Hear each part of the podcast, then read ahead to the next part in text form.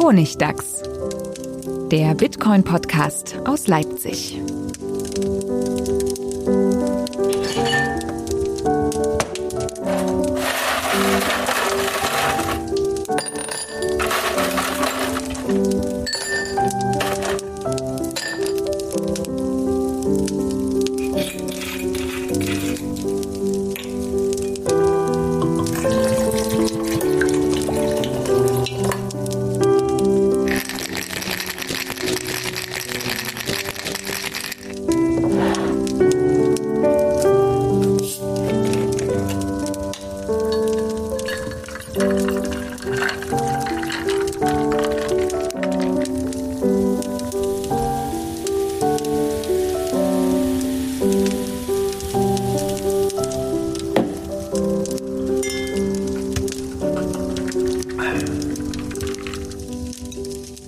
Herzlich willkommen zum Honigdachs, Folge 82. Diesmal wieder eine reguläre Folge, nachdem ja auf dem Feed gerade die Sonderfolge vom ersten Bitcoin Podcast Summit lief.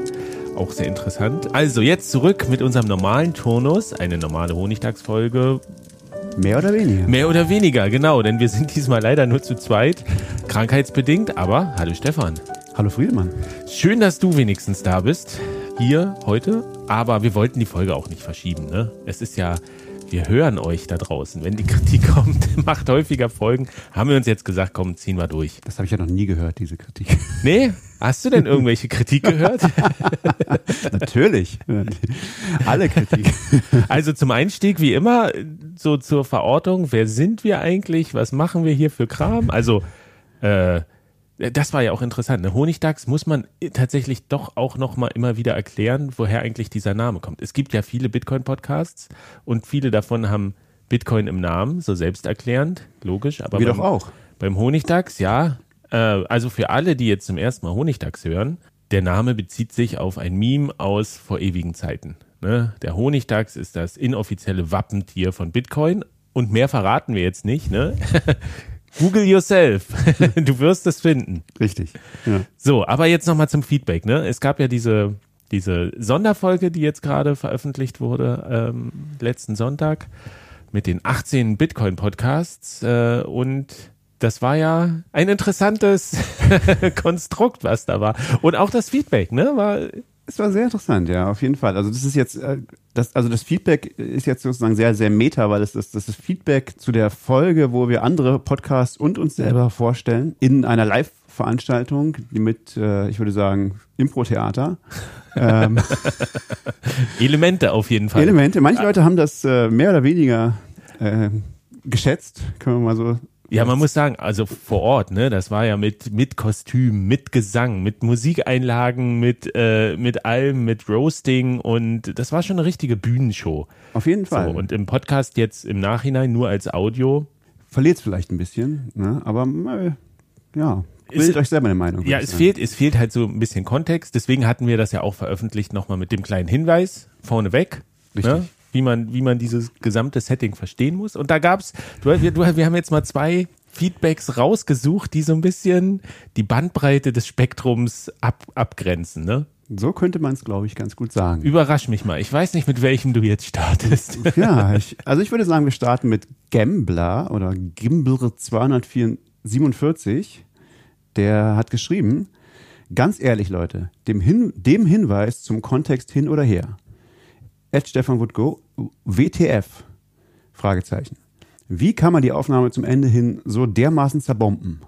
Es wurde ständig dazwischen gegrätscht und immer wieder freche Aussagen. Einfach nur respektlos und arrogant. Ich bin echt erschrocken. Danke für das Feedback. Lassen wir jetzt mal so stehen und hören gleich mal äh, Aussage Nummer zwei. Aussage Nummer zwei. Äh, Maximilian Frankowski at macmillan-frass schreibt, Alter, die letzte Runde gehört mit zu den unterhaltsamsten popkulturellen Erzeugnissen, die ich je gehört habe. Danke an Ed Stefan Woodgo für den Serious Shit, selbstgefällige Gnadenlosigkeit und Lagerfelsche Starallüren. Chapeau. Ich finde ich find beides interessant, ne? Wie unterschiedlich die Leute das auffassen können, aber das zeigt auch wieder, man kann es eh nicht allen recht machen. Auf jeden Fall. Und das ist, war ja auch nicht unser, unser Ansatz. Nee, deswegen sollte man es auch nicht versuchen. Egal, aber schön, alle, die jetzt immer noch oder neu hier sind. Wir haben für heute, für die Folge wieder ein, ein buntes Potpourri an Themen zusammengetragen. Ja, nicht, dass die jetzt alle enttäuscht sind, weil sie jetzt alle erwarten, es ist Punkrock, Rainer. Mal gucken. Äh, du weißt ja auch noch nicht, was Ja, passiert in der weiß, Folge. Du kannst nicht wissen bei uns. Aber es ist gut, dass du niedrig stapelst. Ja, das, das ist immer, immer nicht die Erwartungen zu hoch setzen. Dann kann man sie nicht enttäuschen. Naja, gut, manche schaffen das auch so, aber ich glaube, also heute, wenn ich hier in unser Dokument gucke, dann ist das hier Supreme Content. Oh ja, der Content ist auf jeden Fall. Ja. Und der erste, der erste große Dank, ne, das, das müssen wir an der Stelle noch ähm, erwähnen, geht an die Swiss Bitcoin Conference, Oh ja. die ja jetzt auch, glaube ich, bald ist im April. Da hatten wir ja ein Ticket verlost äh, in der letzten Folge und waren ein bisschen faul in der Vorbereitung und haben so gesagt, ja, hier, ich, was war unser Term? Ja, sagt uns, ob die irgendwie in, in Zug ist oder nicht. Ja. Und dann haben wir aber diese zu unklar formuliert, was man jetzt schreiben muss, damit das irgendwie erkennbar ist, tatsächlich auch als Antwort. Und da kam auf Twitter kam eine Reply und ich habe das gar nicht wahrgenommen. Ich dachte, das bezieht sich auf einen anderen Tweet und sowas. Auf jeden Fall kam da eine Antwort und dann kam per Mail nochmal eine Antwort und dann habe ich das Ticket an den Mailgewinner gegeben, weil ich das eindeutig erkannt habe, wo dann der andere gesagt hat, ich habe doch viel eher hier per Twitter und alles. Also kurzum, es war unsere Schuld, weil wir einfach faul waren in der Vorbereitung. Und dann haben wir aber geguckt, okay, wie lösen wir das am besten? Und haben mal angefragt bei den Organisatoren der Swiss Bitcoin Conference, ob bitte, bitte, bitte wir vielleicht einfach zwei Tickets haben können zum Verlosen. Und die waren so nett und haben gesagt, okay, wir bügeln euren Fehler aus. In dem Sinne. Und jetzt haben wir tatsächlich zwei verlosen können und dafür nochmal ein herzliches Dankeschön an die Swiss Bitcoin Conference. Ja, Dankeschön. So, zweiter Punkt. Ich habe es schon angekündigt. Die Website ist wieder online. The Wahnsinn. Correspondent. Nicht perfekt, aber back. Ja, da hast du mich noch Lügen gestraft sozusagen, weil ich war wirklich, ich habe irgendwas, irgendeine alte Folge von uns gesucht und habe dann den einen Link, also einen Twitter-Link auf, auf den alten, auf die alte Folge gefunden und der, der war aber tot, weil er auf die auf das äh, Blog ging und habe gesagt, ja, gut, das Blog ist ja noch down. War es auch zu der Zeit. Und das war aber so eine Stunde später hast du dann geantwortet, Quatsch.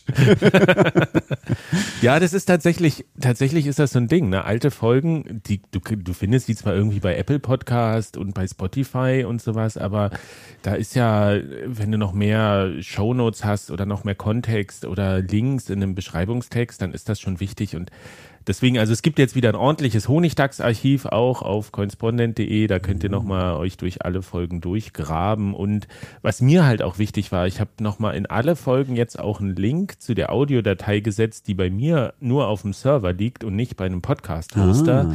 Dass, wenn der mal irgendwie verschwindet oder man das kündigt oder irgendwas, dass, dass der Player, der irgendwie eingebettet ist, dass der tatsächlich, wenn der aus irgendeinem Grund nicht mehr geht, ein Cache-Plugin funktioniert nicht mehr oder keine Ahnung oder Content-Filter oder Cookies oder hast du nicht gesehen. Da gibt's immer einen manuellen Link nochmal zur direkten Audiodatei. Kriegen wir dann Nice. überhaupt keine Statistiken, ob ihr das gehört habt oder nicht. Aber Also es ist ja doppelt zensurresistent und anonym, das ist ja großartig. ja, ich will jetzt auch nicht sagen, es ist uns vollkommen egal, ob das, ob ihr das hört oder nicht. Nein, es ist natürlich, wir machen das für uns und für euch. Aber falls ihr Privatsphäre mäßig unterwegs seid, dann klickt auf den Link. Ne? Wenn ihr nicht wollt, dass irgendwo erfasst wird, ob ihr den runtergeladen habt, also vielleicht wird es auch trotzdem irgendwo erfasst. Also nicht so, dass ich es auslesen könnte. so. Ähm, Aber wir haben auch noch Value for Value, oder? Wenn ihr, wenn ihr irgendwie Feedback geben wollt. das geht auch, geht tatsächlich. Ja. Oh, da habe ich lange nicht reingeguckt. Guck Das mal, sind wir schon reich sind. Da sind andere Podcasts ja sehr viel, sehr viel aktiver und lesen auch jede Nachricht vor. Wir warten erstmal noch, ob sich das durchsetzt. Ja, das ist wie das Internet, das wird nicht. ja, ich sag mal so im Großen und Ganzen, ich weiß gar nicht, seit wie vielen Folgen das bei uns läuft und eher jetzt nicht so krass beworben, aber ähm, da sind ist jetzt, glaube ich, das ist noch immer zweistellig im Euro-Bereich, was da immerhin. gekommen ist. Immerhin. Ja. Ja, also Aber für ein Jahr oder sowas, was das jetzt läuft, oder ein Dreivierteljahr Hm. gefühlt. Aber es ist trotzdem sehr nett, ne? Das ist das Schöne. Ich habe ja auch in dem Blog, habe ich ja auch, will ich ja auch ein bisschen experimentieren auf correspondent.de, wie man diese ganze Website Lightning kompatibel macht. Mhm. Äh, ich habe ja mal mit äh, Boomi, den wir auch als Gast hatten, äh, der ja bei Albi mitwirkt, haben wir ja mal ein WordPress-Plugin auch tatsächlich entwickelt. Mhm. So wie man einfacher ähm, Paywalls zum Beispiel konfigurieren kann, dass man sagen kann, komm hier 1000 Satoshi und der Beitrag ist frei und wenn 10 Leute 1000 Satoshi gegeben haben, ist die Paywall weg und sowas. Also so ganz easy Sachen, aber das ist echt auch nochmal ein komplexes Thema. Okay, das kommt also so du hast jetzt noch keine. Paywalls auf, auf Ich Coinspondent. will auch eigentlich keine Paywalls. Ich, ich will da eher so ein bisschen, dass ich, ich wollte diese Website auch haben, tatsächlich, um so ein Proof of Concept zu haben für andere Publizisten, Journalisten, die sagen, ich finde mich nicht so richtig wieder mehr mit meinen Themen in dem Angeboten von den Verlagen, die ja auch immer weiter eingekürzt werden. Ne? Hat man jetzt hier Grunner und Ja, war ja, ging ja groß durch die Medien, dass da all die Magazine eingestellt werden. Und Ach echt, ja? Hm.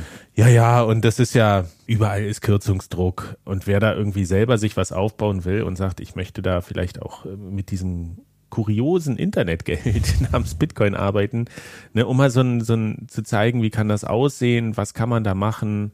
Gibt ja auch so, du kannst ja die Paywalls konfigurieren, dass die, dass sie sagen, ja, du musst bezahlen, aber in, weiß ich, übermorgen ist der Text für alle frei zugänglich. Entweder wartest du, ja, Low Time Preference, oder wenn es dir wichtig ist, dann legst du ein paar Satoshi irgendwie in den, in den Klingelbeutel und es ist halt datensparsam und alles. Naja, Man kann da interessante Sachen machen auf jeden Fall. ja, was, was auf jeden Fall jetzt schon geht, im Header der Seite ist eine, eine, eine Lightning-Adresse. Im Header der Seite. Ja, und dann kannst du, wenn du zum Beispiel sowas du nutzt wie, wie Ach so. Albi, ne, dann ist das wie, wie Streaming-Sats bei, bei Podcasts. Ah, ne? Dann nice. kannst du sagen, ich habe hier ein gewisses Budget. Und wie Flatter oder so Genau, damals. genau. Ja. Oder du nimmst die halt nur und sagst so, ich schicke da jetzt was. Und da hat auch schon jemand, ich glaube so 2,50 geschickt und hat gesagt, Hey. Gratulation zur neuen Seite. Und ich habe Sweet. das gesehen und es ist halt irgendwie super nett. Das ist so, das macht was mit einem. Selbst wenn das jetzt 10 Cent gewesen wären oder 25 Satoshi oder sowas. Aber das ist so, auch dieser kommunikative Akt, Ja. der ist es, der, da- der, der die Hälfte der Wertigkeit irgendwie ausmacht. Mhm. Dass man davon sich noch ein halbes Brot kaufen kann zurzeit, ist natürlich auch nice, aber so dieser, ja, einfach auch diese Wertschätzung, ja, dass die Arbeit sich gelohnt hat. So, wie sind wir da jetzt Das drauf? ist ein bisschen gekommen? wie, wie vielleicht, ein bisschen wie früher, als man vielleicht noch so Leserbriefe gekriegt hat, wo die Leute ja dann auch eine Briefmarke draufkleben mussten und so, wo man sieht, da hat jemand, das war jemandem die Zeit und, den, und das Geld und den Aufwand wert, das zu machen. Oder? Ja. Ja, und wenn er dir dann noch eine Briefmarke mit reingelegt Oh ja, genau. Das gab es, glaube ich, auch früher mal. Ja, so Briefmarken waren so, glaube ich, eine Art Zahlungsmittel. eine Ersatzwährung, ja. Ja. Ich glaube, das gab es tatsächlich, dass man irgendwie irgendwo wenn- für irgendwelche, wie heißt das, wenn man irgendwie so äh, weiß ich nicht, so Paraphernalia kriegen wollte von irgendwem, dass man dann so, lege bitte fünf Euro in Briefmarken, nee, Mark, damals noch in Briefmarken bei oder so, dann kriegst du irgendwie den Kalender vom, keine Ahnung, ja, Mhm. vom SWR, nee, weiß ich nicht. Ja. Vor allen Dingen kann das ja auch nicht so leicht rausgeklaut werden wie Münzen. Das erkennst du ja nicht, ob da ein paar Briefmarken drin sind. Das stimmt. Gut, wir schweifen ab. Lass uns mal zurückkommen zu, zu äh, ich habe es be, be, betitelt als mein GFF-Erlebnis. Ich habe mich gefragt, was das ist, ob es irgendwas mit Girlfriends zu tun hat. Girlfriends Forever.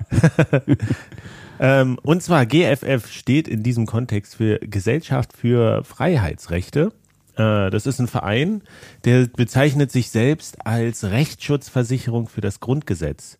Also was die machen ist, das sind, glaube ich, größtenteils Juristen und die organisieren strategische Klagen, um eben Grundrechte durchzusetzen. Also Grund- und Menschenrechte, juristische Intervention, sagen sie auch, machen sie Studien, Stellungnahmen oder Gesetzesentwürfe und gucken so, also Demokratie wollen sie stärken, digitale Freiheitsrechte gegen überbordene Überwachung und Durchleuchtung verteidigen. Also sie klagen auch gegen diese Chatkontrolle Ah, ja, ja, und daher laut ich das wahrscheinlich. ja, ja, dieses Finn Fischer war, glaube ich, auch so eine Firma, die ja Spionagesoftware ähm, exportiert hat und da sind sie auch juristisch gegen ins Feld gezogen und wenn man sehr, also man kann bei denen, wenn man einen Fall hat, Unterstützung beantragen oder also es ist so ein zivilgesellschaftlicher Verein und ich finde ihn sehr sehr wertvoll, halte das für wichtig und habe da nämlich auf Twitter neulich, das war toll, habe ich so gesehen, da haben sie das selber nochmal darauf hingewiesen, ja, wir haben das und das gemacht, so ein klassischer Fundraising Twitter-Thread und wie es halt so ist, ne, als Bitcoin-interessierter Journalist gucke ich mir dann immer die Seite an und sage so, naja gut, ihr wollt spenden im Internet,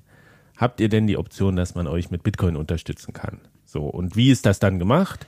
Es gibt ja ganz viele, ganz viele Initiativen, die nutzen auch so, so mh, Finanzdienstleister, ich glaube, das heißt Spendenbox oder sowas. Das ist ein großer Anbieter, da kaufst du dir dann quasi dieses Zahlungsabwicklungspaket. Ne? Das kannst du dann einfach einbinden in deine Website und dann klickst du dir zusammen Kreditkarte, PayPal, weiß ich nicht. Ich glaube sogar, Bitcoin kann man da auswählen, machen aber viele nicht. Und dann hast du so ein standardisiertes Formular, was bei ganz vielen tatsächlich so, ich glaube, so Rotes Kreuz oder irgendwelchen anderen ähm, Spendenorganisationen ähm, findet man das halt. Ich, ist ja logisch, dass sie das auslagern. Auf jeden Fall war ich auf der Seite und man kann sie mit Bitcoin unterstützen. Die Oha. Gesellschaft für Freiheitsrechte. Ne? Da sind so, also oben, klar, das Beste ist natürlich diese, diese, du wirst Fördermitglied und, und regelmäßige Zahlungen, weswegen ich auch glaube, dass diese Recurring Payments bei Lightning, dass das ein ganz wichtiger Faktor ist, der, der ganz wichtig ist für viele Use Cases, wo man halt Leu heute den Leuten sagen muss, ja, das kann man im Bitcoin noch nicht so. Ihr könnt Einzelspenden annehmen, aber so dieses Abo, ne, Patreon oder keine Ahnung, das geht halt noch nicht, ne? Bolt, Bolt 12. 12, ja, da ist das mit drin, glaube ich. das ist, ist in Arbeit. Ja. Zwei Gerade so ein Wochen. bisschen umstritten. Ja? Na, es gibt gerade so ein bisschen so ein, so ein Hin und Her zwischen Leuten, die LNURL bevorzugen. Das ist halt ein Standard, den es schon gibt sozusagen, der relativ viel von, von dieser Funktionalität von Bolt 12 abdeckt. Ja. Also ähm, das wird halt schon viel benutzt und, und Bolt 12 ist kompletter, kann mehr, ist auch, hat auch, es gibt auch gute Gründe, warum das so ist. Also es hat so ein paar weniger Abhängigkeiten von externen, ähm, wie sagt man, Dependencies. Zum Beispiel das LNUL baut halt, äh, nimmt halt an, dass du einen Webserver hast. Ja, du musst also Web und du brauchst Zertifikate und all so ein Kram, ja. Und, und äh, Bolt 12 macht das halt alles im Lightning-Netzwerk. Das ist eine, sicherheitsmäßig äh, cleaner irgendwie sozusagen. Aber es gibt ja Leute, die sagen, naja, das ist so ein bisschen, ja klar, das ist vielleicht schöner, aber warum nehmen wir nicht einfach das, was schon funktioniert jetzt so? Und aber da ist zum Beispiel eben, glaube ich, auch, also ich glaube, LNUL hat keine Funktionalität, um so Recurring Payments zu machen, zum Beispiel. Das ist so ja ich halte das für so wichtig. Also, dass du irgendwie dein Lieblings, dass, dass du ein Abo abschließen kannst einfach über so Lightning-Zahlung. Das finde ich, Mhm. ja, ich glaube auch, das ist spannend. Das ist elementar. Also wirklich. Ähm, da ist so viele, so viele Institutionen leben von diesen Abos. Ne? Mhm. Einzelspenden, schön und gut, ist immer nice to have, aber Abos ist das, was die Rechnung bezahlt. Ja, und das wäre so clean, das wäre so schön, weißt du, eigentlich, weil du, sonst hast du ja bei diesen Abos immer das Problem, naja, die musst du dann irgendwie irgendwo stornieren und so. Und wenn, wenn du die wirklich in deiner, in deiner Wallet hättest, naja, wenn das Geld alles ist, alle, ja. Und wenn du die irgendwo ausstellst, sind sie halt aus. Also du kannst die auch so einfach dann wieder, das wäre schon einfach der cleanere Weg, also eigentlich auch für Abos, dass die, dass die Push sind und nicht Pull. Mhm, ja. Okay, aber lass uns nochmal zurückkommen auf die Gesellschaft für Freiheitsrechte. Also du kannst natürlich hier äh, eine Überweisung machen und alles, PayPal und Bitcoin. Und äh, bei Bitcoin kannst du draufklicken, geht so ein kleines Unterfenster auf, da steht so, unsere Wallet ist eine statische, Statische Adresse. statische On-Chain, die noch mit 1 beginnt. Ne? Das ist Uh, noch, auch das noch. ist noch super alt. Oldschool. Super oldschool. Äh, Und dann darunter, ich habe es schon ein bisschen erwartet, Hinweis, Doppelpunkt. Wegen des hohen Energieverbrauchs bei der Erzeugung und Übertragung von Bitcoins sind sie ökologisch nicht unproblematisch. Ja, Juristen. Wir bitten daher unsere Spenderinnen und Spender soweit möglich auf andere Zahlungsmittel zurückzugreifen. Vielen Dank. So dachte ich so, naja gut, ich habe es jetzt aber auch erwartet. So, du willst dich da auch nicht angreifbar machen oder so. Ich kann das nachvollziehen. Und sie haben ja gesagt, ökologisch nicht Aber unproblematisch. ist eine Ne? seltsame Strategie, oder? Das anzunehmen, aber dann so einen komischen Disclaimer dahinter Ja, ne, vor allen Dingen das Interessante ist, da ist ein Link drunter unter ökologisch nicht Oh, und ich und ich war, ich weiß nicht, wo, vielleicht war ich tatsächlich auf Klo oder sowas. Und ich äh, klick natürlich drauf und denke, was kommt jetzt? Digi Economist Ja. oder irgendwas?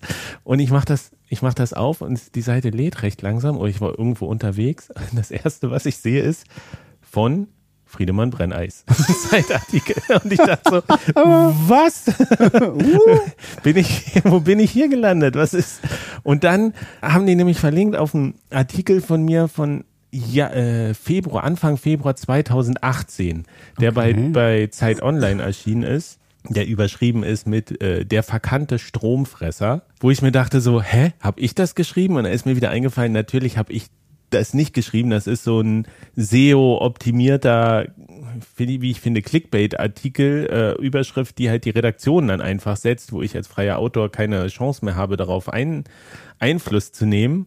Und dann habe ich mir den tatsächlich auch nochmal durchgelesen und ich dachte, diesen Einstieg, den kenne ich auch überhaupt nicht.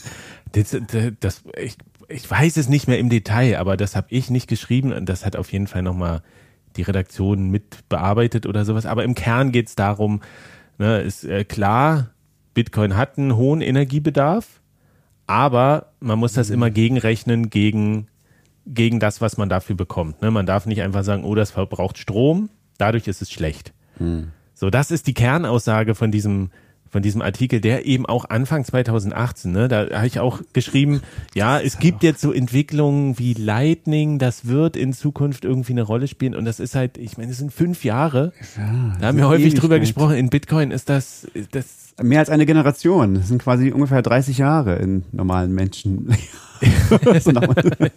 ja, so ungefähr. Und das war dann so, dass ich dachte, hm, wie gehe ich denn jetzt mit der Situation um? Weil ich, ich fand das irgendwie so skurril, dass ich dachte, ich muss ihnen auf jeden Fall eine Nachricht schreiben. Ja. Und ich dachte auch, naja, das ist so dieses, wenn man so einer Spenden, so einer Organisation, ja, die nehmen auch Bitcoin spenden, dann ist das, ja, da kommt jemand, oh, schon wieder so ein Bitcoiner und der will jetzt irgendwas und äh, gelöscht und ignoriert und sowas. Aber mhm. ich dachte, ich habe ja, das ist ja irgendwie wenn Sie auf einen meiner Artikel verlinken, dann habe ich, haben, da habe ich ja so einen Grund, Ihnen zu schreiben und dann mhm. haben Sie eigentlich auch einen Grund, das zu lesen und deswegen habe ich auch echt lange überlegt, was ich da so schreibe und wie ich das formuliere und was ich überhaupt erreichen will.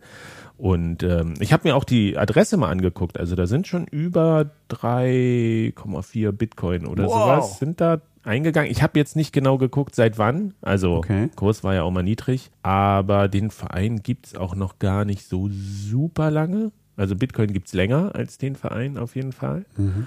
Ähm, das heißt, das ist auch schon nicht wenig und die haben auch eine interessante Strategie. So, dass, da, da geht Geld auf der Adresse ein und dann, ich glaube, noch am selben Tag, so innerhalb von vier Stunden, wird es immer darunter gezogen. Okay. Also ich weiß nicht, ob Privatsphäre-Gründe oder ob die das gleich verkaufen oder sowas oder ja, steuerlich. Naja, auf jeden Fall habe ich ihnen mal geschrieben und habe das versucht, möglichst kurz, aber auch irgendwie ja so überzeugend und zugänglich zu schreiben, dass ich mich sehr freue, dass Sie auf meinen Artikel verweisen, aber dass ich mir A nicht ganz sicher bin. Also gemeint habe ich, ob Sie ihn gelesen haben oder ob, ob, ob Sie tatsächlich sich von der Überschrift irgendwie haben leiten lassen. Ich meine, dieses ökologisch nicht unproblematisch, ja, das mhm. stimmt schon irgendwie. Das ist so, es ist eine super juristische Aussage. Aber ich habe gesagt, so ja, der ist ein bisschen veraltet eigentlich die Aussage davon ist, man muss den, den Nutzen auch abwägen und gerade eine Gesellschaft für Freiheitsrechte muss ja auch irgendwo erwähnen, ja, ähm, so aus Privatsphäregründen oder keine Überwachung oder sowas, ist das schon aus Nutzersicht ein Zahlungsmittel erster Wahl in, in gewissem Kontext, Wogegen klar? jetzt wieder die eine Adresse spricht. okay. Ja, das habe ich halt auch gesagt. So, es, es, hat sich technisch weiterentwickelt und auch ihr könntet da noch mehr profitieren und sowas für die richtig großen Spenden. Nehmt ruhig On-Chain, aber ne, mit Lightning könntet ihr da auch einiges machen. Aber es soll ja auch kein Buch werden, was man mhm. ihnen da schreibt, sondern es muss ja alles in eine Mail passen.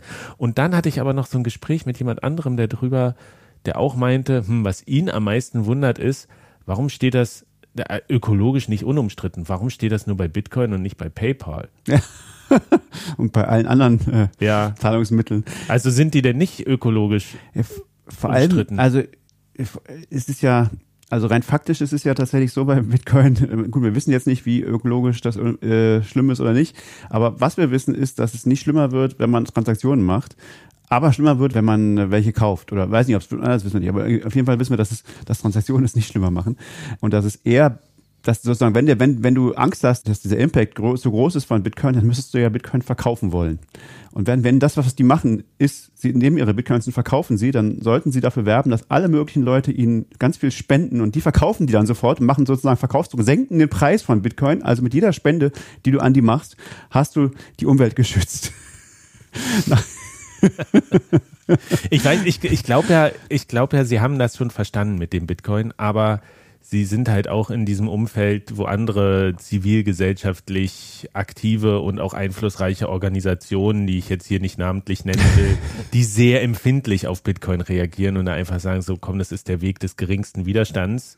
Man kann uns darin unterstützen. Aber es ist natürlich auch, ich habe Ihnen dann auch nochmal geschrieben, na, wenn man das anfängt, die, die Problematiken der einzelnen Zahlungsmittel äh, zu thematisieren. Bei PayPal steht zum Beispiel, bitte nicht, äh, müssen wir so viel Gebühren bezahlen.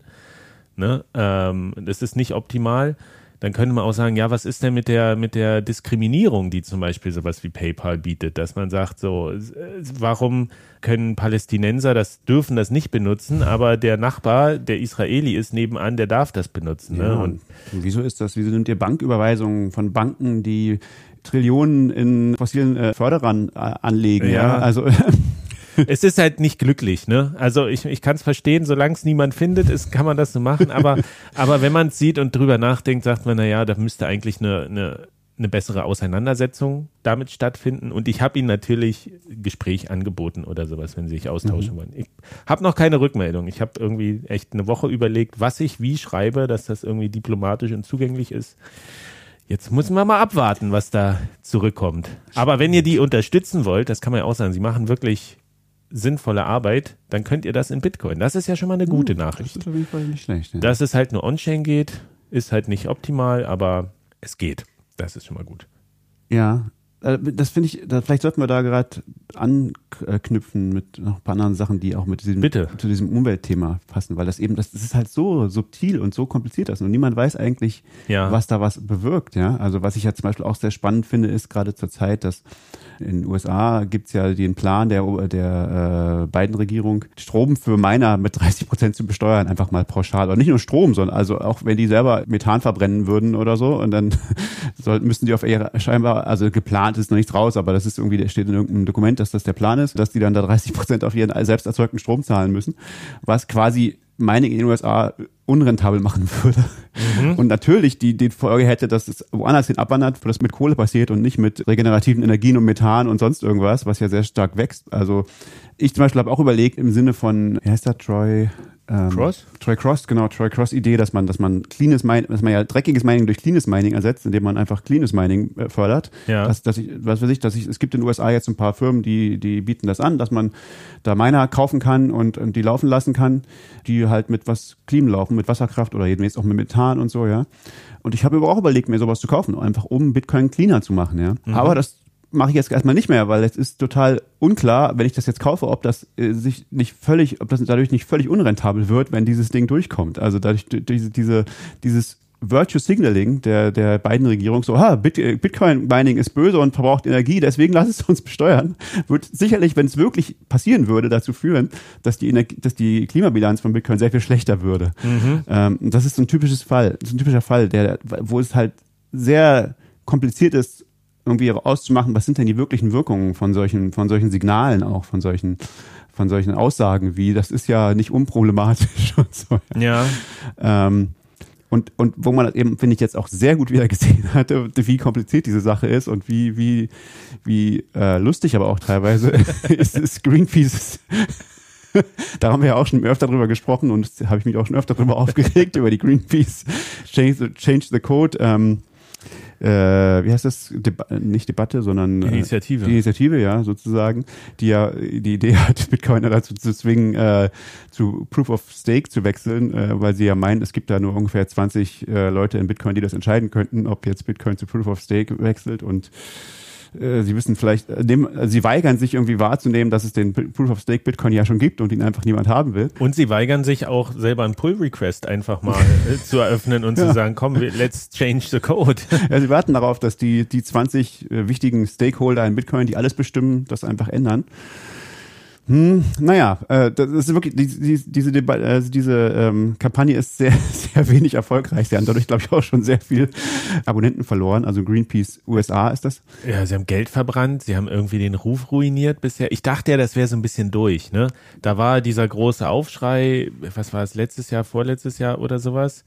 Und dann äh, ist aber gut irgendwie. Aber scheinbar kriegt man für fünf Millionen, die sie da bekommen Genau. hat, auch tatsächlich richtig, machen sie auch ziehen sich durch, no matter what. genau, denn, also die haben ja fünf Millionen gekriegt von äh, Chris Larson von Ripple, also ein sozusagen, der sieht sich selbst als Wettbewerber zu Bitcoin, ist aber äh, ein ganz krasser, also die, die werden, sind auch verklagt worden, äh, Ripple, weil sie vermutlich illegale Securities rausgegeben haben in den USA und so. Anyway, ähm, dieser, dieser Account, der heißt ja We Change the Code auf Twitter, der, der hat weniger Follower als ich. und er tweetet jeden Tag dreimal ungefähr irgendwelches Zeug und hat dann immer so drei Likes und dann antwortet irgendjemand aus der Bitcoin-Szene drauf und hat dann so 500 Likes, aber so jeden Tag dreimal. Das ist, das ist, Bot. Es ist wirklich fantastisch. Dann haben sie sich gedacht, okay, jetzt machen wir mal was richtig, richtig Gutes und haben einen wirklich tollen Künstler äh, engagiert. Äh, von Wong heißt er. Ich kannte den vorher nicht, aber der macht scheinbar so Installationen, die auch auf, auf so Sachen wie, wie das Müllproblem der Meere und so hinweisen und so. Ist scheinbar ein relativ bekannter, bekannter Künstler, der macht wirklich tolle Sachen und haben den beauftragt, eine, eine Skulptur zu machen, die dieses Umweltproblem von Bitcoin darstellen soll. und das hat er gemacht. und ist dabei rausgekommen. Etwas, ich weiß gar nicht, ob er das selber so genannt hat, aber jedenfalls hat die Community es auf, dann sehr schnell Skull of Satoshi genannt. ähm, Beschreib's doch mal, wie, wie sieht das aus? Es ist ein grüner Totenkopf, ein grüner Totenschädel, ungefähr so, ich würde sagen, zweieinhalb Meter hoch, so sieht's aus auf eine, Bildern. Eine 3D-Plastik. 3D-Plastik, also wirklich groß. Ähm, grüner Sch grüner, also Elektroschrott, aus Elektroschrott gebaut. Obendrauf sind so Kühltürme und so, so Smokestacks und, ähm, das, und, und das Ding hat so orange, glühende Augen, die mit Bitcoin rausleuchtet, so ein B, Bitcoin B rausleuchtet. Und es, also es ist wunder, wunderschön. und, und du, hast, du hast dein Profilbild auch dahin verändert. Ich habe ne, dann irgendwann Twitter? auch tatsächlich mein Pro Profilbild dahin geändert und das haben nicht, haben auch dann nachher einige Leute gemacht, aber das war wirklich, das war so ein Fest an diesem Tag, weil das war so ein Tag, da kam das raus und, und so, die, dann haben die so ein Video veröffentlicht, so, ja, hier, Bitcoin, ganz schlimm, und hier, guck mal, diese Kunst, die weist darauf hin. Und alle Bitcoiner so, geil. das ist geil auf Satoshi. Guck mal, was, das ist ja unglaublich toll. Das ist, das verkörpert Bitcoin so schön wie nichts anderes. Es ist so wunderbar. Die, die Hoffnung aus diesem, äh, aus diesem grünen, ähm, aus diesem grünen Moloch, was ja auch Bitcoin, äh, Greenpeace ver, ähm, darstellen könnte, oder die, die industrielle, das industrielle, die Zerstörung oder so, da, da leuchtet die orange Hoffnung raus. Aus den Lasereis. Aus den Lasereis und nimmt das auch wieder auf. Und es war wirklich so, die haben das so völlig angenommen und haben daraus wirklich tausende Memes produziert dann an diesem einen Tag. Es ging so richtig so. Und das Lustigste war, dass dann tatsächlich auch diese, diese diese, diese ähm, positive Aufnahme von der Community hat den Künstler so beeindruckt selber, dass er dann auch erstmal angefangen hat, mit wichtigen Leuten aus der grünen Bitcoin-Szene, würde ich sagen, also so Troy Cross eben oder, oder Daniel Batten oder so zu reden. Und die halt alle gesagt haben, hör mal, also die Story, wie sie Greenpeace darstellt, ist halt auch nicht so richtig solide. und er hat gesagt, ah, interessant, das gucke ich mir mal an. und dann hat er jetzt inzwischen halt auch wirklich so gesagt, ja, stimmt, das, das kann man auf jeden Fall auf verschiedene Arten sehen und das ist nicht so einfach, wie, wie Greenpeace das darstellt. Ähm, und er fühlt sich auf jeden Fall geschmeichelt von dem, von der Liebe sozusagen, die aus der Community ihm entgegengekommen ist. Also die, die Bitcoin-Community hat dieses, dieses Symbol, was so gegen sie aufgestellt wurde, so vereinnahmt. So, das war wirklich wunderschön. Also es hat mich sehr, sehr gerührt. Das war wirklich so, und gleichzeitig, es war einfach hat einfach unglaublich viel Spaß gemacht. Es war so ein, so ein Tag, an dem das Internet explodiert ist, mal wieder. Aber wirklich, und wenn du nicht dabei warst, ich bin da auch reingegangen und irgendwann, was ist hier los? Ich verstehe kein Wort. Ne? Und du findest ja auch so, auch zusammenfassende Tweets, wo so gesammelt ist, was alles passiert. Ich bin einen Tag nicht auf Twitter und, und das hier ist irgendwie los gewesen, weil es gibt ja 3D-Druckvorlagen davon schon. Es gibt Skulpt wieder Miniskulpturen, es gibt T-Shirts, es gibt Tassen, es gibt Comics damit, es gibt Memes. Das ist so, es hat mich sehr an den Bear Whale erinnert. Ja. ja. Das war auch so diese, so ein, so ein Meme, mythologische Gestalt irgendwie, was dann, also wir haben das in der Weihnacht, in der letzten Weihnachtsfolge erklärt, ne, als so, wann war das, 2016, so eine riesen... Kann sein, ja. Auf einer Börse gab es so eine interessante Aktion. Auf jeden Fall ist da das mythische Wesen der Bear Whale, also Bär, weil er alles verkauft und Wal, weil er so viele Bitcoin hat. Und der muss irgendwie geschlachtet werden.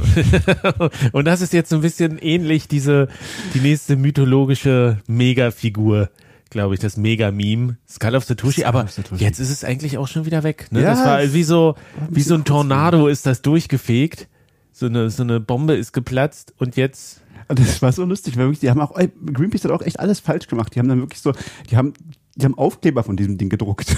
Und es gibt halt eine Menge, du findest eine Menge Sachen im Internet darüber, wie schädlich doch Aufkleber sind für die Umwelt. Und danach, am Tag danach haben sie ein Video gemacht, wie sie den Skull mit einem Truck über den Times Square rumfahren und alle so, ja, das ist ja aber schon ein Truck, der mit jeder Menge Diesel fährt. und so. Alles so, es zeigt halt so diese herrliche Zweiseitigkeit und, und Subtilität von diesen Dingen und das, das Bitcoin hat einfach diese Macht des Internets, diese Meme, diese Meme Wars immer gewinnt. Also da, du kannst dich halt nicht anlegen mit, mit den Meme Lords auf, auf Bitcoin. Das, das geht halt nicht. Da hast du halt einfach keine Chance. Es ist halt aus der Sicht von Greenpeace auch mega frustrierend. Stell dir mal vor, also der hat doch, was hat er, drei Monate oder sowas da dran gearbeitet und dann Ja. planst du so eine Kampagne und steckst ja auch richtig viel Geld da rein, ne? Und dann, Das war auch geil. dann veröffentlichst du das, bam, und es, und es klatscht dir einfach zurück ins Gesicht und du, du machst noch so alles, was du geplant hast und, und irgendwie kommst du nicht aus der Sache mehr raus, glücklich. Ja, aber für Greenpeace war das richtig schade, aber, aber der Künstler hat das total gefeiert tatsächlich, weil der, der, hat, es ist ja total gut angekommen. Also der ist ja wirklich, und das, das war ja so geil. Also dann haben lauter ähm, Bitcoin-Konferenzen, also äh, die große in Miami, aber auch die in Deutschland und so, die haben alle gesagt so, wir wollen das bei uns haben, können Sie das bei uns bei uns aufstellen, so als Meinst du die in Innsbruck? die in Innsbruck, genau, Ja. die BTC 23. In, fast in Deutschland. Ach ja, das ist ja gar nicht in Deutschland. richtig. Sorry. Im deutschsprachigen Raum, meinte ich. Die haben sich alle darum beworben und dann gab es tatsächlich so Leute, die haben dann, äh, ich glaube, Audit, also Inscriptions von, von, diesem Ding gemacht äh, auf Bitcoin und haben die versteigert und die haben sich sofort für drei Bitcoin versteigert oder mehr. Und dann hat auch der Künstler in diesem Tw- Twitter-Thread sich eingeschaltet und gesagt so, ich wünschte, ich hätte so viel Geld für das Ding gekriegt. Und es ist jetzt wohl auch so, dass natürlich tausend Leute, tausend Bitcoiner dieses Ding kaufen wollen. Und das gehört dem Künstler noch, aber, aber Greenpeace hat ein einjähriges Nutzungsrecht daran. Aber danach, mal gucken, wie es dann aussieht, wird es wahrscheinlich auch noch sehr teuer verkauft werden an irgendeinen, vielleicht an Mike Taylor oder was, keine Ahnung. Also es ist eine herrliche Internetgeschichte. Oh, stell dir vor, es wird dann aufgestellt, prominent äh, gegenüber der Zentrale von Greenpeace und guckt sie an die ganze Zeit. Ja, es, Ich, ich erwarte Schabernack. auf, auf jeden Fall, ja. Es ist, hat auch schon so, wurden auch schon so viele Sachen vorgeschlagen. Es gibt inzwischen, glaube ich, schon die Organisation Orange Peace, die gegründet wurde, auch als Antwort auf, auf Greenpeace. Und also da, ja, da passiert einiges. Und es ist äh, nicht so gelaufen, glaube ich, wie die sich das vorgestellt haben. Aber ich fand's, ich fand's halt wirklich auch wertvoll, dass dieser Künstler gesagt hat, er hat sich jetzt wirklich intensiv darauf eingelassen, auf die Debatte mit den Bitcoinern. Auf jeden und Fall. Er, am Ende war er aber jetzt nicht, was man so gemeinhin als Orange Pilled irgendwie sagen würde. Er war jetzt nicht so, ja, es ist total Unsinn alles, sondern er, hat- er hat das wirklich differenziert nochmal dargestellt und, und, und Genau. gesagt, so, ich stehe eh erst ganz am Anfang. So, ich wurde jetzt auch hier irgendwie reingeworfen, ich mache da nur Kunst. Aber ich will mich damit weiter beschäftigen. Und das fand ich irgendwie wirklich, also der ist super souverän damit umgegangen. Ja. Chapeau. Sehr und cool. also das krasse ist ja auch, ne, durch das Aufkommen von KI ist halt dieses sofort mega, mega noch geremixed worden, alle Bilder von dem Skull of Satoshi noch mit. Ich, ich weiß nicht mehr, was original von, von, von Greenpeace war, ne? Da gibt's so Bilder mit, mit so einer Hackerarmee im Hintergrund. Ich glaube, das war alles im Original. ja, gesehen, und so ein, so ein Kind, so ein unschuldiges kleines ich- Mädchen, was davor das steht, ist auch Junge, noch. glaube ich, aber ja, ja. Okay. ja ich glaube, das sind schon original, die sind alles Fotos von der Original-Website. Es gibt ja wirklich die Webseite skullofsatoshi.com, glaube ich, oder so, die ist von dem Künstler tatsächlich. Also ich weiß nicht, ob er sie sich hinterher geschnappt hat oder Okay. vorher, aber die linkt auf seine Seite. Also Also wir packen ein paar Links in die Show Notes. Guckt euch das mal an, es ist wirklich, ähm, das Internet ist toll. Manchmal. Einfach so dieses, dieses soziale Momentum. Und ich weiß ich muss ja sagen, ich kann das schon verstehen, was, was Greenpeace damit ausdrücken wollte. Und ich hätte das wahrscheinlich nicht sofort so umgedeutet aus Bitcoiner Sicht. Und ich finde auch manche Argumentation von Bitcoinern ein bisschen schwierig, dass sie sagen, ja, da oben drauf, das sind ja die Kühltürme von Atomkraftwerken und Atomkraftwerke sind ja äh, klimaneutral und überhaupt nicht schädlich für die Umwelt, wo man sagen muss, na, ich, ich weiß nicht, also Uran ist jetzt, Ja, das ist so eine, das ist so eine ganz starke Subgruppe auch von vielen Bitcoinern, die so super atomaffin sind. ja, Das gibt's durchaus und es ist, schon, naja, ist auf jeden Fall, das, was jetzt mal zumindest im deutschen Öko-Betrieb nicht Mainstream ist, diese Meinung, ja. Kann man auf jeden Fall. Aber die kann man haben, ja. Man kann durchaus sich fragen, warum, wie man Atomkraft verteufeln kann und gleichzeitig aber keinerlei ähm, fossile Energien mehr betreiben will, das wird schwierig, glaube ich. Aber es hat halt diese Mehrdeutigkeit ne, von Bildern, dass du immer Interpretationsspielraum hast und wenn Genau. du da nicht ganz klar das Narrativ irgendwie beherrschen kannst von Anfang an, dreht, dreht sich's vielleicht genau in die andere Die Richtung. so. Deutungshoheit hat sich jedenfalls, glaube ich, ganz, ganz stark äh, verschoben. Also, ja, man, also vor allen Dingen, wenn du es so erklärt bekommst, ne, du hast diesen, du hast diesen Müll, Elektroschrott, Totenkopf mit den, mit den Kraftwerken obendrauf und dann aber das Leuchten in den Augen, da ist die Hoffnung drin, ne? Bitcoin als Erlösung da draus, ne? Und nicht, dass es das Schlechte ist. Und das ist, ja, also wenn ihr Kunst macht und was aussagen wollt. tricky, tricky.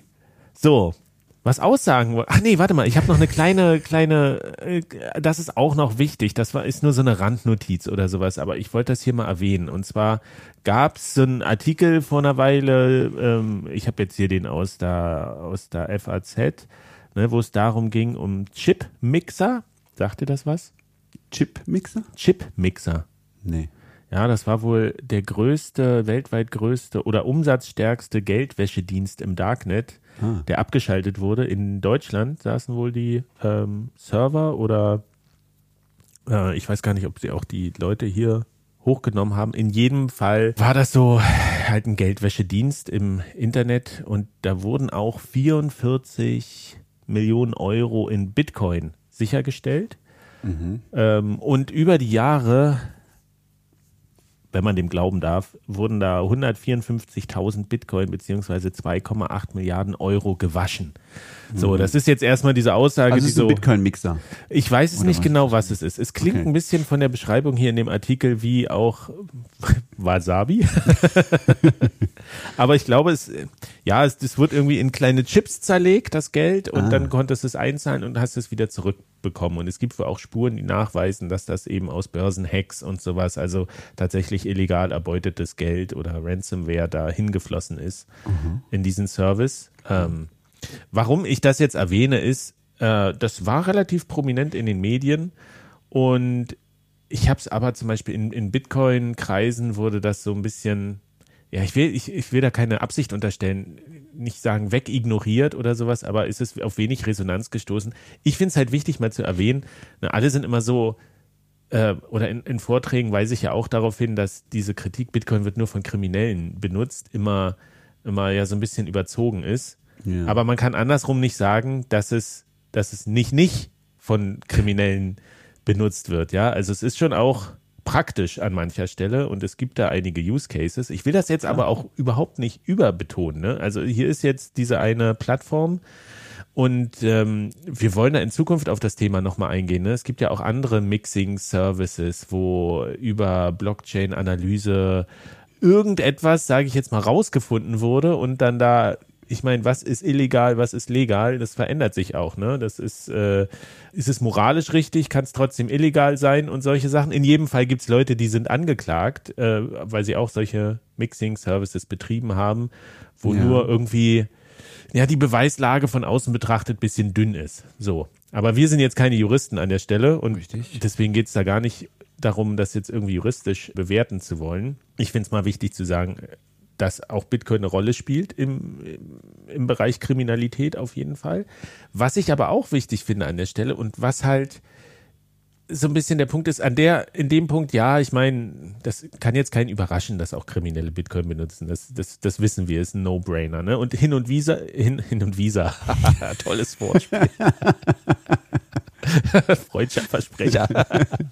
hin und wieder ploppt dann, also wird, äh, implodiert dann halt so ein, so ein Scheme und dann wird das offiziell und dann kann man das nachweisen. Aber was mir dann nochmal so in, äh, in Erinnerung gekommen ist, das ist auch schon Jahre her, da habe ich mal so einen Artikel gelesen darüber, wie der Schweizer Geheimdienst Bitcoin benutzt, um oder davon profitiert, von Bitcoin, dass er endlich auf der ganzen Welt über Zahlungen tätigen kann, die nicht so einfach, also die A einfach sind und nicht so einfach nachzuvollziehen von außen. Ne? Und das ist so, das rufe ich mir immer mal wieder in Erinnerung, weil das wird nie aufploppen in den Medien, außer da gibt es irgendwie mal einen großen Leak oder sowas, wo Files ausgewertet werden.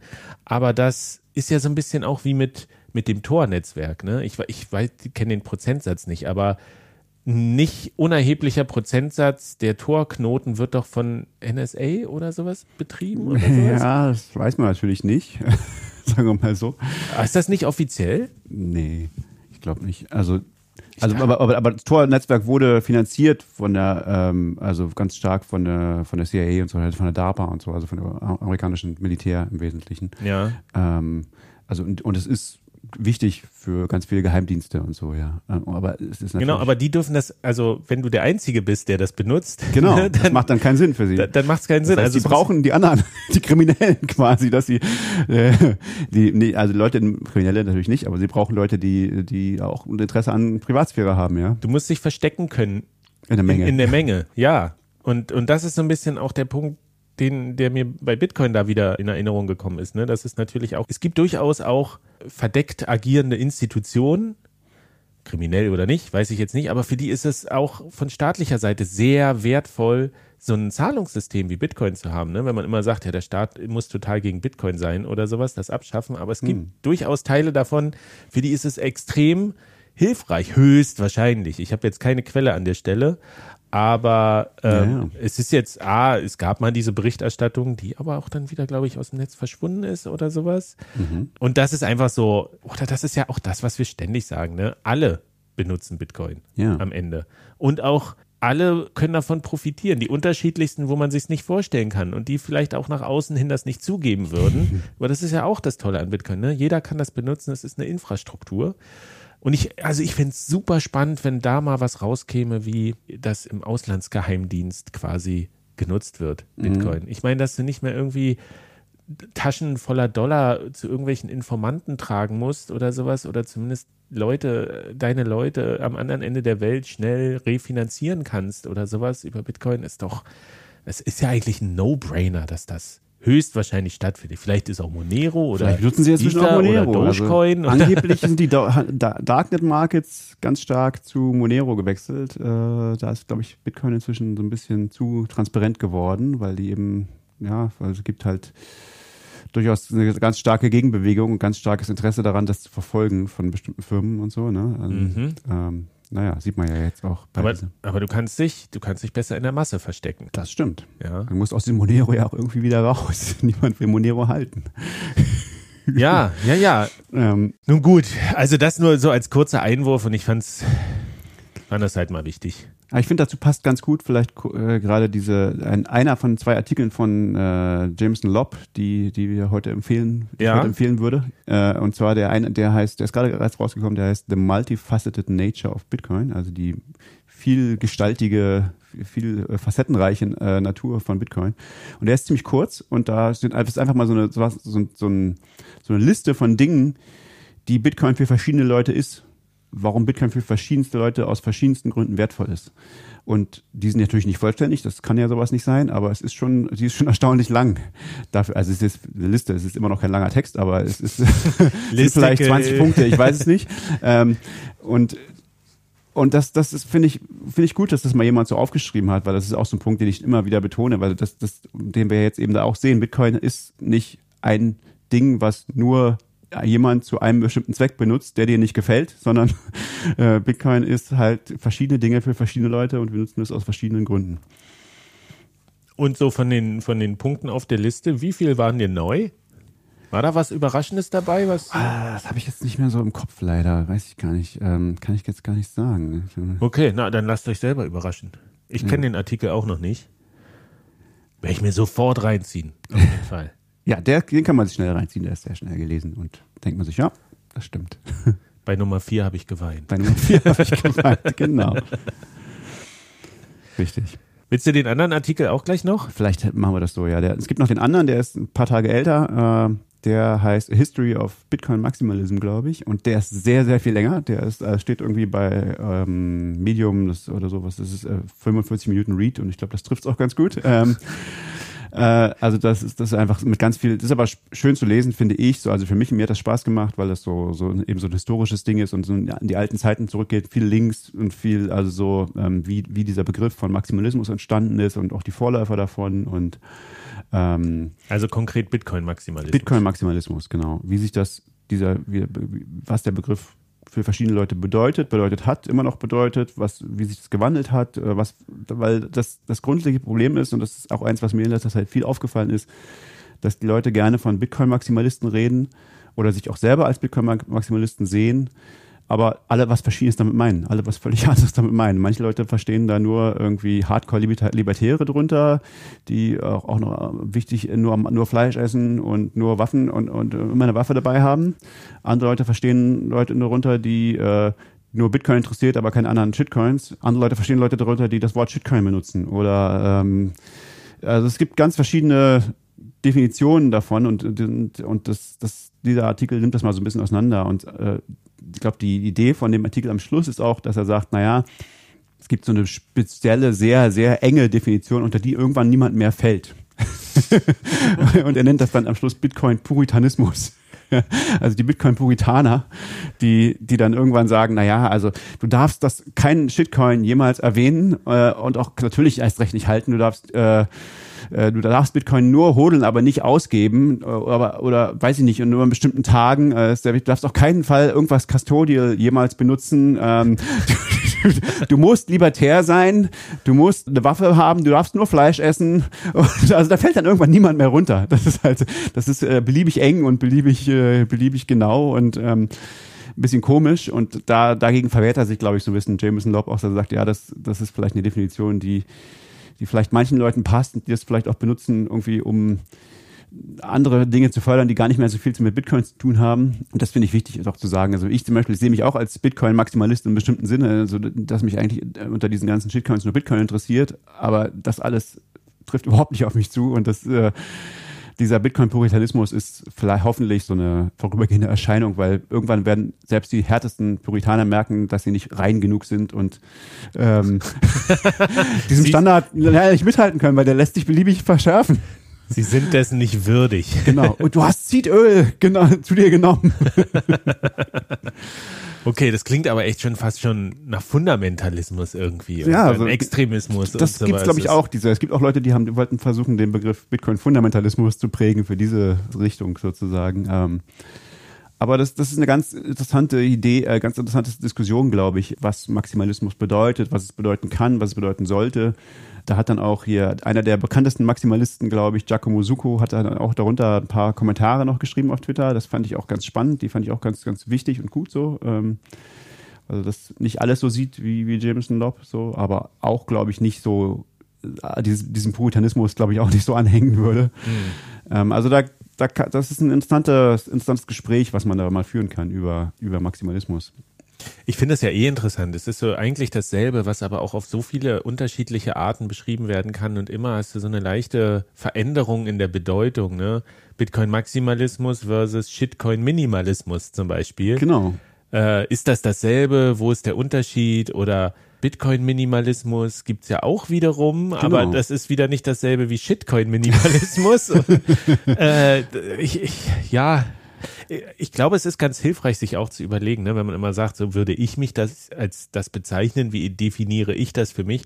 Für mich ist immer hilfreich zu denken, wenn ich diesen Begriff benutze, um mich zu beschreiben, jemand anderem gegenüber, welche Assoziation hat mein Gegenüber bei diesem Begriff und mhm. trifft das das, was ich damit ausdrücken will? Und wenn das das nicht trifft, dann ist es mir egal, ob ich das meine, was jetzt, äh, was ich damit verbinde oder sowas, außer ich bin irgendwie Ultra.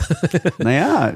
Sondern ich will halt Missverständnisse vermeiden, ne? Wenn aber das weißt du jetzt es auch nicht. Es gibt beides. Ne? Also ich finde, ich finde, es gibt, es gibt da durchaus, du hast, das ist eine Sicht, das zu sehen. Die andere Sicht ist natürlich, äh, wo, wie der Begriff Maximalismus entstanden ist. Also es ist ja eigentlich, es war ja eine Abwertung von, von Vitalik eigentlich. Wobei genau. der Artikel behauptet, das gab es schon vor Vitalik, kurz davor hat das immer, äh, aber also Sehr hat, gut, nimm ihm das Narrativ Der hat sich das selbst nur angeeignet, aber, aber die Bitcoiner haben sich das ja angeeignet. So, so wie, wie Homosexuelle sich das Wort schwul angeeignet haben. Und das ist ja eben genau das Gegenteil von dem, was du sagst. Also, dass du eben, natürlich haben die Leute mit schwul oder mit Maximalismus erstmal was Negatives verbunden früher, aber dann haben, hat irgendjemand gesagt, naja, wir, oder mit dem Skull of Satoshi sollte eigentlich was Negatives verbunden werden, aber die Idee war, wir können uns das aneignen, wir können das umdeuten.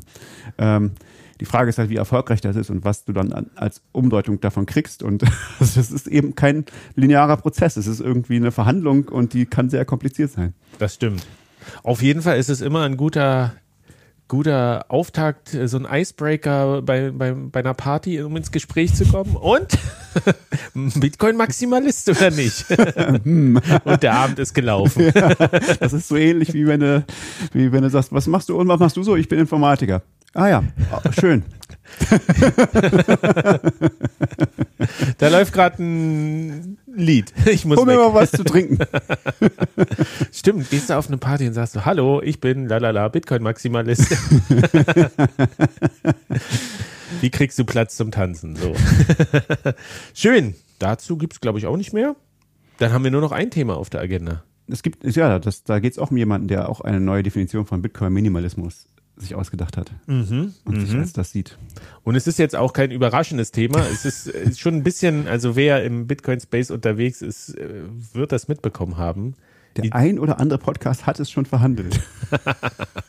Ijoma Mangold hat ein Buch geschrieben über Bitcoin, auf das ich mich sehr gefreut habe. Ja, ich auch. Und es ist jetzt raus, die orange Pille. Und es ist so viel besser geworden, als ich gedacht habe. Es ist auf jeden Fall, mir tun, so im Nachhinein tun mir alle leid, die vorher auch schon Bitcoin-Bücher geschrieben haben.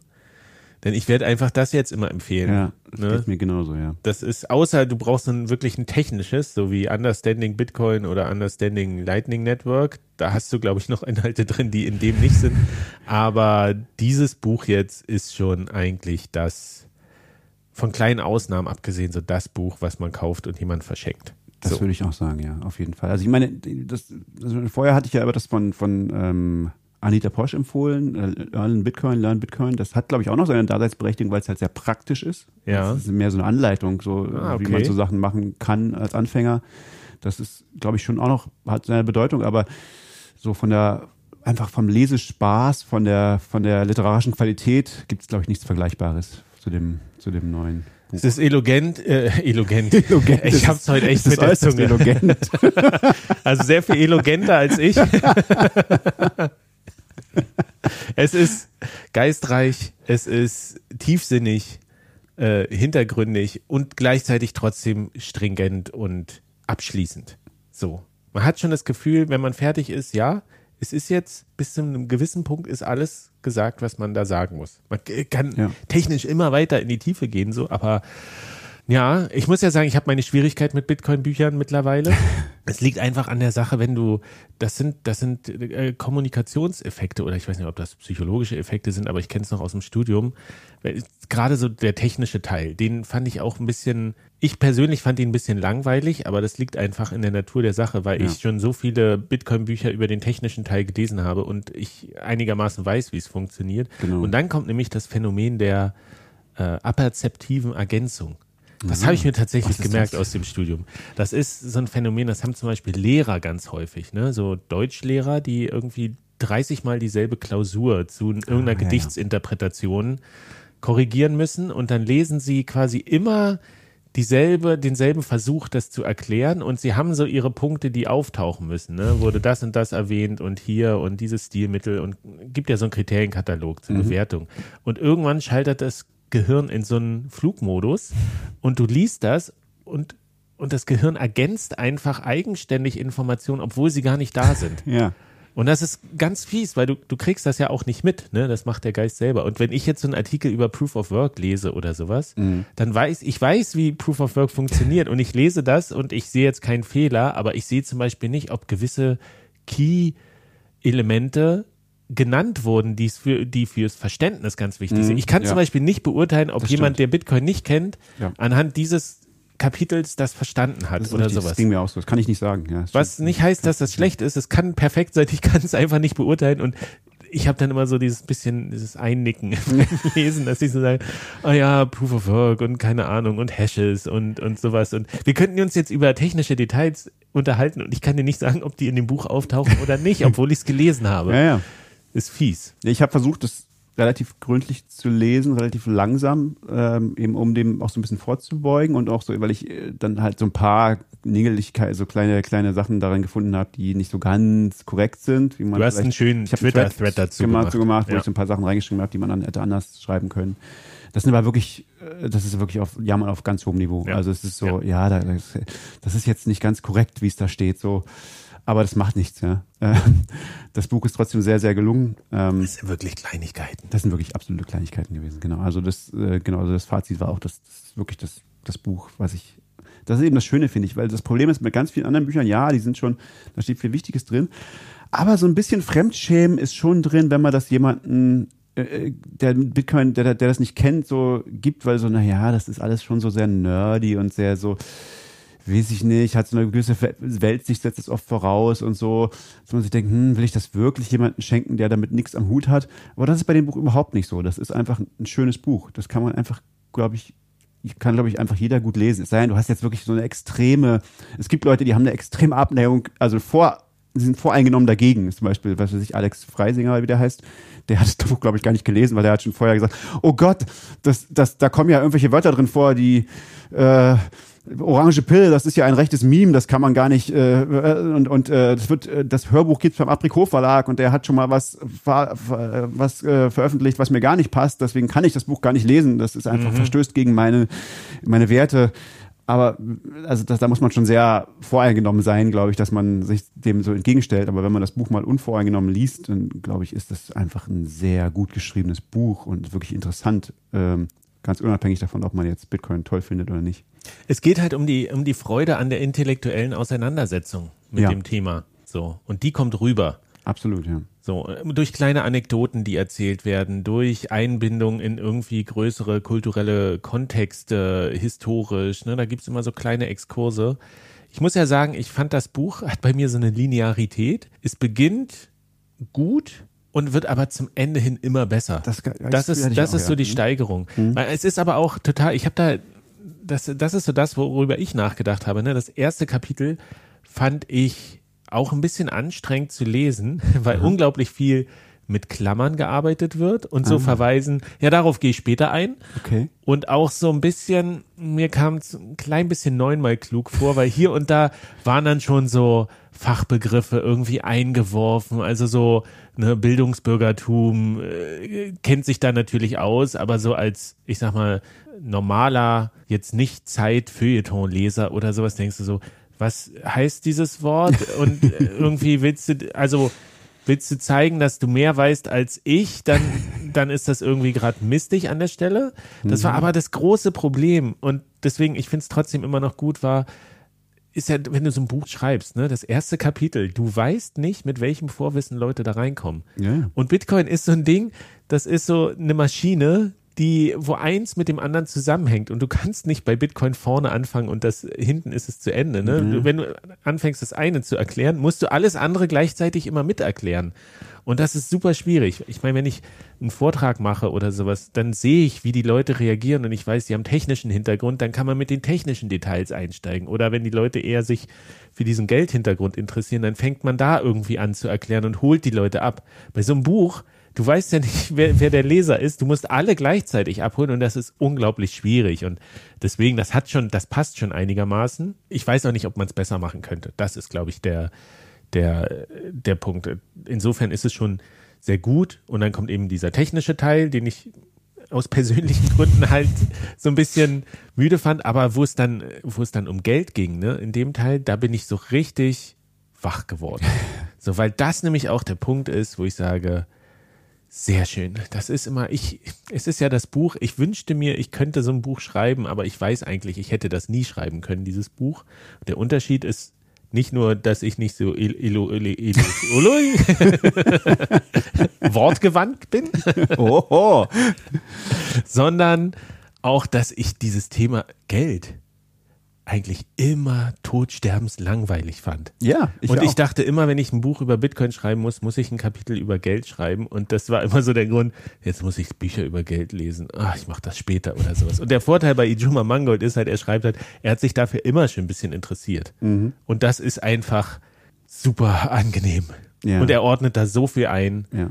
Modern Monetary Theory, äh, Geldgeschichte, Gold, irgendwie. ETFs auch und so. Also es, ich, ich, es war, das Buch hat mich so abgeholt. Ich fand es so großartig. Ich habe mich so gesehen gefühlt durch dieses Buch irgendwie. Ähm, also auch dieses, dass er eben auch beschreibt, so dass man, dass, dass man in, in bestimmten Kreisen, aber eigentlich so eine Abneigung gegen das Thema Geld hat. Ja. Das, dieses, das ist auch sowas, was mich lange, jahrelang irgendwie beschäftigt. Also immer, gesagt, ich habe Geld war immer für mich mal überhaupt kein Thema. Immer so, ah, hm, Geld, das ist langweilig. Und jetzt beschäftige ich mich seit zehn Jahren mit Bitcoin, seit was weiß ich nicht mehr. Äh, Und das ist ja eigentlich Geld so. Und aber irgendwie beschäftige ich mich jeden Tag mit Geld, aber trotzdem habe ich immer noch im Hinterkopf so, naja, Geld ist eigentlich irgendwie sowas Langweiliges. Weiß ich nicht, oder doofes, oder macht man irgendwie nicht. Ja? Und, und er geht darauf halt ein, auf diese, er hat ja selber diese, diese Vorbehalte irgendwie und, und beschäftigt sich damit und setzt sich damit auseinander und auf eine sehr äh, gut lesbare und also ich finde, es ist einfach so unglaublich gut geschrieben. Das Mhm. ist, Na wirklich- also es ist eine ganz andere, ganz andere Liga als alles andere, was jemals zumindest auf Deutsch geschrieben wurde über Bitcoin, so dass, ähm, dass, dass du sagst, okay, also jeder Satz ist wirklich eine Freude zu lesen. Das Ja, ist auch witzig. Ja, ne? Wo genau. er nach Hause kommt und sagt, der, der Bitcoiner, mit dem ich mich getroffen habe, er ist Töpfer, er ist Töpfer. genau, genau, er streut dann so Anekdoten aus seinem eigenen Ja. Leben ein und es ist alles, es ist so charmant gemacht. Nahbar. Es ist wunderbar. Ja. Also es ist ein ganz, ganz wunderbares Buch. Und Vielen es ist Dank, halt, Joma. ja, und es ist halt das Schöne, ne? normalerweise die Bitcoiner sagen, oh, du willst Bitcoin verstehen, dann lies erstmal hier österreichische Schule da und vom Gelde und äh, hast irgendwie so eine lange Lektüreliste und das Buch ist, es erklärt dir immer so in ganz wenig Begriffen, worum es da eigentlich geht, grob. Und dann kann man immer noch tiefer einsteigen, aber du musst nicht alle, all diese Bücher der, der Bitcoiner, die da äh, verherrlicht werden irgendwie, die musst du nicht alle selber lesen und dann auch noch äh, irgendwie kritisch durchdenken, sondern es wird sehr schön zusammengetragen und, und zugänglich aufbereitet. Und, Und, ist, und es ist eben auch, auch nicht so ein Ra-Ra-Ra-Ding. Es ist nicht so ein, ha, ja, Bitcoin geil, es wird die Welt retten, sondern es ist halt auch, äh, hinterfragt sich halt auch selbst und sagt so, ja, ich weiß auch nicht, wie das wird mit dem Bitcoin, ob das, äh, wie, aber für mich, also er prägt eben diesen Begriff Bitcoin-Minimalist, also für ihn er sagt, okay, für ihn sind halt ein paar wesentliche Eigenschaften von Bitcoin wichtig, dass es halt irgendwie zensurresistent ist und so. Ähm, aber ob das jetzt die Welt retten wird, weiß er auch nicht. Ähm, und, und er sagt, er, er sieht auch an sich diese Begeisterung, die er da offensichtlich auch hatte. Das hast du, glaube ich, äh, schon mal gesagt, dass ähm, es, er hat ja da- damals dieses Interview im schweizerischen Fernsehen gemacht mit, mit Roger, Roger Wattenhofer, Roger Wattenhofer und so. Und, ähm, ja, Sternstunde der Sternstunde. Philosophie. Und da hat er noch so ein bisschen, da war er noch relativ neu in Bitcoin, glaube ich, und hat, hat noch so ein bisschen vom Mund geschäumt, wie ich immer sage. Also, Die, die rosa-orangene Brille war da doch irgendwie voll, voll aufgesetzt. Genau. Und jetzt ja. in diesem Buch merkt man schon viel mehr, dass er das auch selber hinterfragen kann und sagen, naja, vielleicht irre ich mich da auch, vielleicht bin ich da jetzt auch ein bisschen zu positiv voreingenommen durch diese ganze Propaganda der Bitcoiner und durch diese ganze äh, österreichische Schule und Geilo und das, das äh, finde ich wichtig, dass, dass man sagt, okay, das ist jetzt, das sind alles erstmal nur, nur Meinungen und die kann man so sehen und andere Leute sehen das anders und ähm, da, da könnte ich mich auch irren. Und ich muss auch nicht so weit gehen wie die meisten, äh, nicht wie die meisten, aber wie, wie, wie so, so ein paar Schlüsselfiguren in der Bitcoin-Szene, die eben das dann völlig überziehen und dann zum Ultralibertären werden. Das ist dazu nicht notwendig, um Bitcoin zu schätzen. Das ist, glaube ich, auch das Kapitel, wo sich viele, was, was sehr dankbar aufgenommen wird in der, in der Bitcoin-Community, wo er schreibt, dass, dass du nicht irgendwie automatisch eine Ideologie äh, adoptiert Ja. hast für dich oder dass du nicht in Sippenhaft bist für andere Bitcoiner, nur weil du sagst, ich, ich finde, ich interessiere mich dafür. Du bist nicht automatisch rechts, nur weil du eine Bitcoin-Wallet hast oder sowas, was ja in der Debatte, also ich finde, er, er greift so ganz viel auf, was so diffus herumschwirrt an Argumenten und verdichtet das so und bringt das wirklich schön auf den Punkt. Und Ja. ich glaube, da, da finden sich auch, auch sehr viele wieder. Auch äh, dieser ganze Konflikt um El Salvador ist ja auch im letzten Kapitel. Ne? Ist das gut, ist das schlecht? Äh, Autokratie und sowas und dass das, dass das aber auch historisch immer wieder, das ist jetzt auch nichts Neues. Ne? Es gibt immer wieder solche solche Momente und äh, was sagt der Bitcoin ist ja auch eine Jugendbewegung und dass er in dem Alter nochmal Teil einer Jugendbewegung wird. Es ist so, das, ich, ja, so halb würde ich das unterschreiben. Aber so dieser Spirit ist auf jeden Fall eine Jugendbewegung. Ähm, und es ist, er findet einfach unglaublich gute Beschreibungen für Phänomene, die sich vielleicht schwer greifen lassen oder auch so im, man, man liest ja häufig das Feedback, so auf Twitter habe ich gesehen, ja, danke. All das, was ich im Kopf habe, aber nicht in der Lage bin auszudrücken in Worte, hast du in dieses Buch geschrieben. So. Und das trifft es eigentlich ziemlich gut, glaube ich, für viele. Also ich habe bisher tatsächlich noch niemanden getroffen, der gesagt hat, hm, ist nicht so gut. Niemanden, der es gelesen hat, auf jeden Fall. glaube ich. Ja. Ja, ich meine, es, ich glaube, es ist ein mega Gewinn, einfach dieses Buch, also vor Ostern jetzt. die, die Geschenkkörbe werden glühen.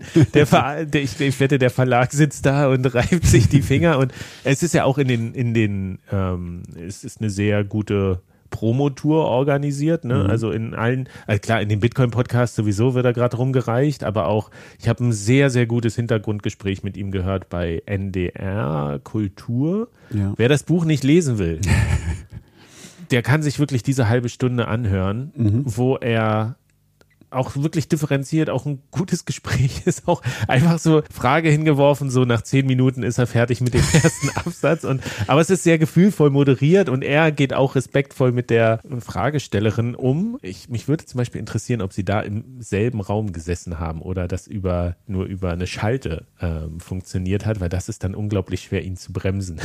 Glaube ich, das, das weiß man ja eh. Also das ist, würde ich empfehlen, da ist so eine halbe Stunde drin, was wirklich sehr rund das nochmal alles zusammenfasst und, und auf den Punkt bringt. Oder hört euch das an und entscheidet dann, ob ihr das Buch euch kaufen wollt. Das sind ja, ich glaube, was, 24 Euro oder sowas ist jetzt.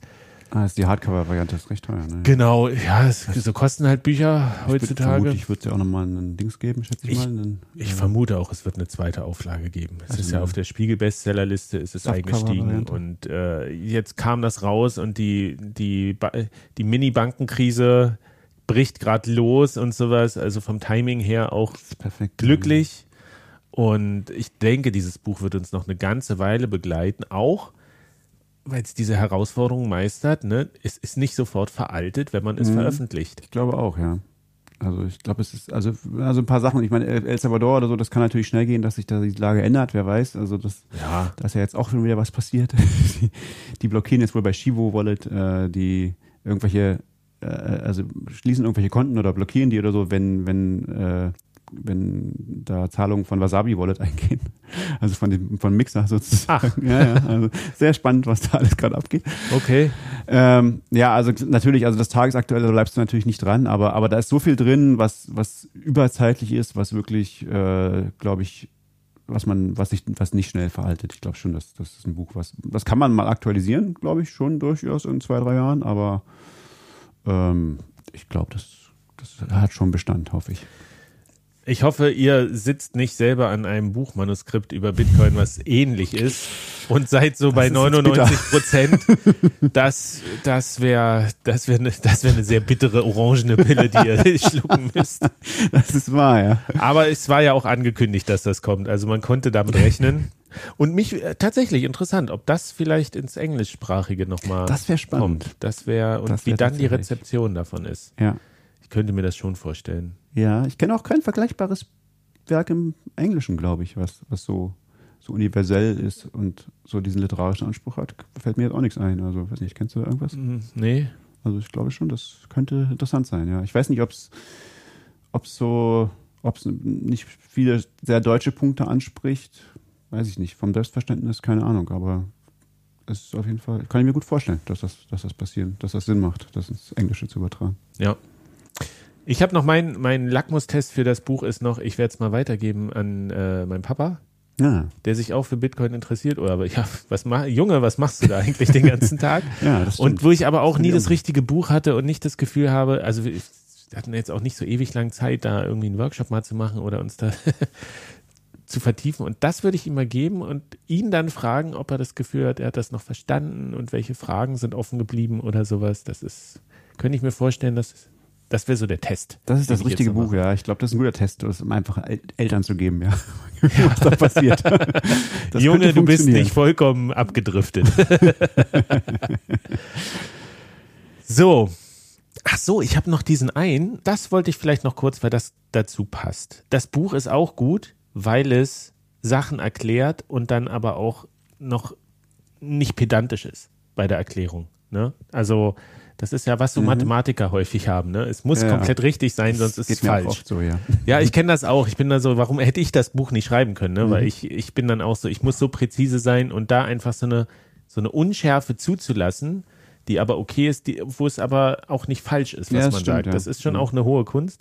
Und da wollte ich nur, der kam schon länger raus, so ein Tweet, ähm, den ich sehr toll fand. äh, und der das Buch nochmal umso wertiger machte.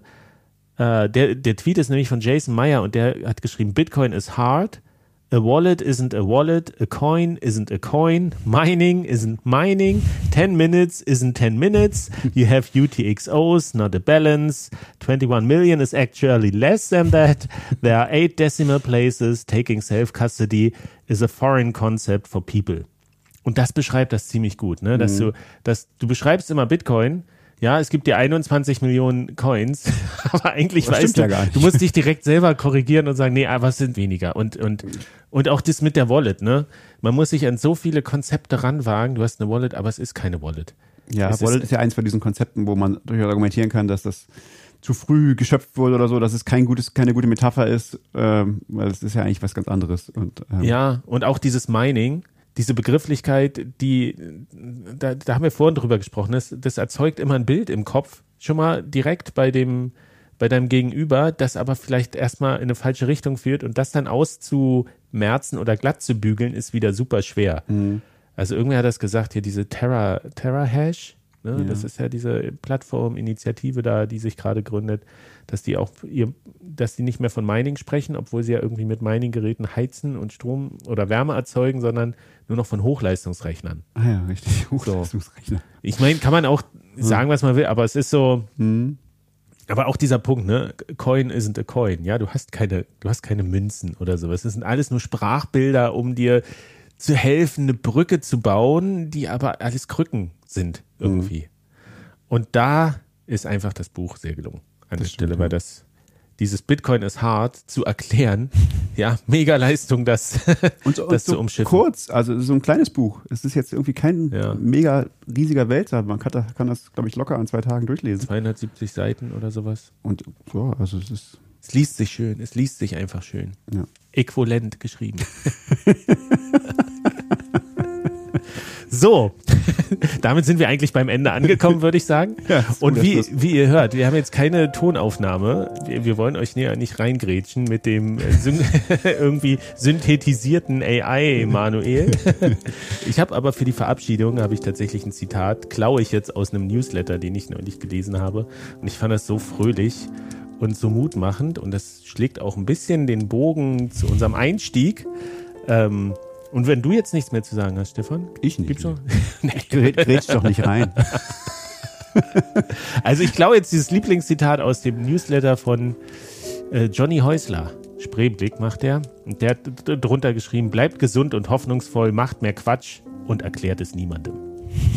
In diesem Sinne, Da kann man nichts mehr dazu sagen. bis zum nächsten Mal. Ciao. Ciao.